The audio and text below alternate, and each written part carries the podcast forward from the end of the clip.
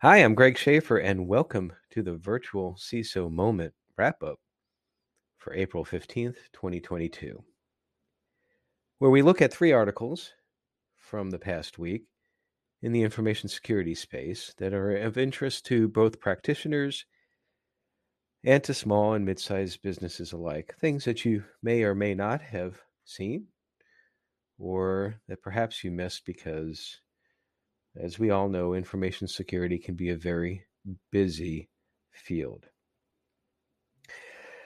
The first one comes from ThreatPost and it talks about Microsoft's April patching, Patch Tuesday, in which Microsoft addressed several vulnerabilities, including a zero day under active attack and several critical security vulnerabilities, and including three that allow for self propagating exploits.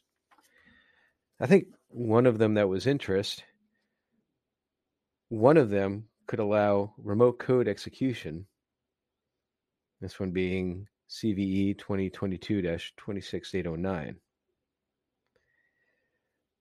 This rates 9.8 out of 10 on the CVSS scale and could allow a remote attacker to execute code with high privileges well, what makes this interesting is that it's found in Microsoft Server's message block or SMB, which is used primarily for file sharing and inter-process communication, including RPCs, remote procedure calls. So if you haven't patched for this, you might want to do it as soon as possible. The second item comes from Tech Republic, and this deals with supply chain cyber attacks. They note from a study that, and I quote from the article here security gaps in supply chains can lead to a leakage of customer data and serve as entry points for ransomware attacks. And our latest research suggests that hackers are increasingly targeting organizations through their suppliers, with attacks up by 51% in the last six months of 2021 and this is from a report of from the NCC group. And the article goes on to opine on why supply chain attacks may be on the rise, noting that almost half of organizations don't specify security standards for their suppliers.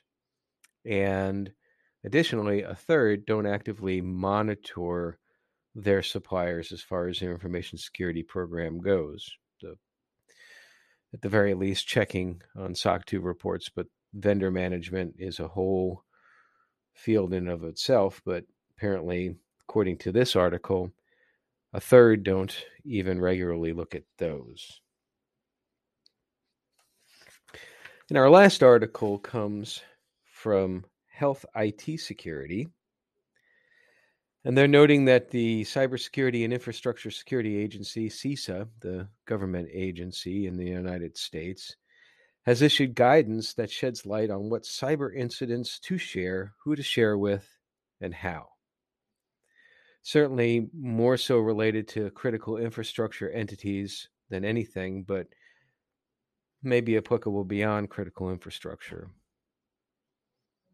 It's an interesting list. Included in the list of elements to share when reporting the cyber incident are metrics and data such as the incident date and time, the incident location, what type of activity was observed, a detailed narrative of the, of the event, the number of people or systems affected, the company organization name, point of contact details, severity of event, and the critical infrastructure sector, sec, sector, excuse me, if known.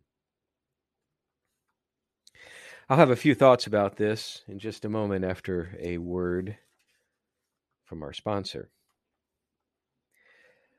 Are you a security pro who's always wanted to write and publish a book but didn't know where to start? Did you know that Second Chance Publishing, who produces this podcast, helps independent writers chart a course through the book creation and publication process? For more information, visit secondchancebook.org or send an email to info, info at secondchancebook.org. So, with regards to the Microsoft vulnerability, when I read about the first one, the reason why I took that one out really was related to the SMB this um, vulnerability, and that really took me back many, many, many years to when I was first working in networking. I have to admit that this is a point in my career where it was more important, more critical, more, I guess, more difficult to get things to talk to each other as opposed to trying to block them. And so the prospect of actually sharing files across the internet was quite amazing and you could do that but it turned out to be a very very bad idea and that's what smb uses and i've seen on twitter the last uh, couple of days uh, statements like why would you leave 135 and 445 open these are smb ports on your internet firewall i guess the assumption is that the way that this is exploited could be over the internet, but of course it can be exploited too if an actor gets inside of your network and then can move laterally. And then the supply chain issue, I was a little bit shocked to find out that a third do not perform basic due diligence on their SaaS providers, those who are are taking care of their information and their clients' information. Just because you move information to a SaaS provider does not absolve your organization from the responsibility of ensuring that that information is kept secure. I guess we have a little bit further to go to educate people on that uh, but that's something that we do try to do. It's important to make sure that you are, as best as possible, assessing your vendors, even if that just means looking at their SOC 2 report. If they don't have a SOC 2 report, maybe sending a questionnaire based on, say, a framework. That's not perfect by any means, but it's better than just making assumptions. And at the very least, you would have something to go back to to say, well, you SaaS vendor said that you were taking care of this particular control when it turns out that there's an issue. And then finally, the sharing of information. This is a, I think, a vastly overlooked but critically important component of information security. And this is why. Those first two articles, a lot of what came from, particularly the second one, is because people shared information. So, how we learn about the threat environment is dependent upon people discussing threats.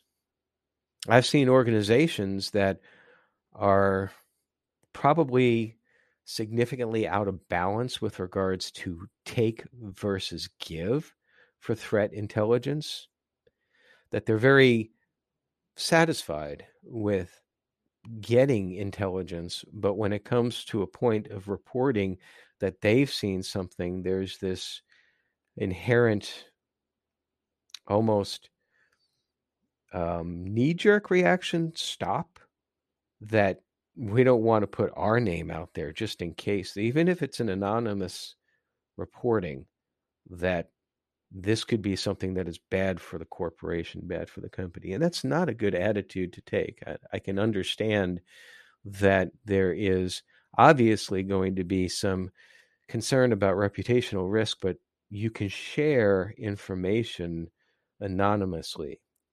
There are ISACs, information sharing and analysis centers, in all or most, I would imagine, if not all sectors, appropriate sectors and that is exactly why they exist.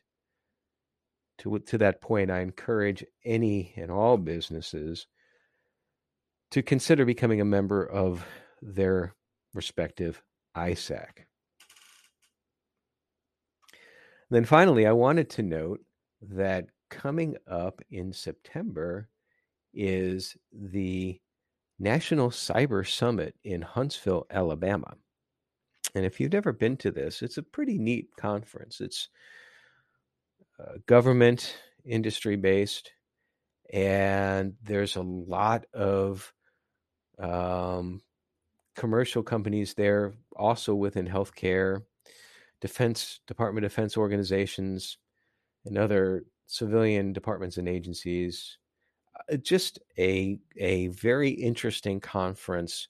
Certainly, um, there's a lot of um, good information that's come from that conference. Personally, I've, I've attended that several times over the last few years. It's sponsored by the um, North Alabama chapter of the Information Systems Security Association, and that is September 21st, 22nd in Huntsville, Alabama. They got those great rockets there. Check out. I don't know if the space shuttle is back. The um, they had on static display one of the original space shuttle mock-ups, and don't quote me on this, but I think it was the one called Pathfinder, and they have removed that. Last I have, was in Huntsville, and have removed it for refurbishing. But anyway, if you know of any uh, interesting cyber events that are coming up that you think would be of value for others to know, I'd like to hear about that or any other feedback with regards to this podcast. And you can email me at greg at gregschaffer.info. That's G R E G at G R E G S C H A F F E R dot info. So thank you for listening. As always, stay secure.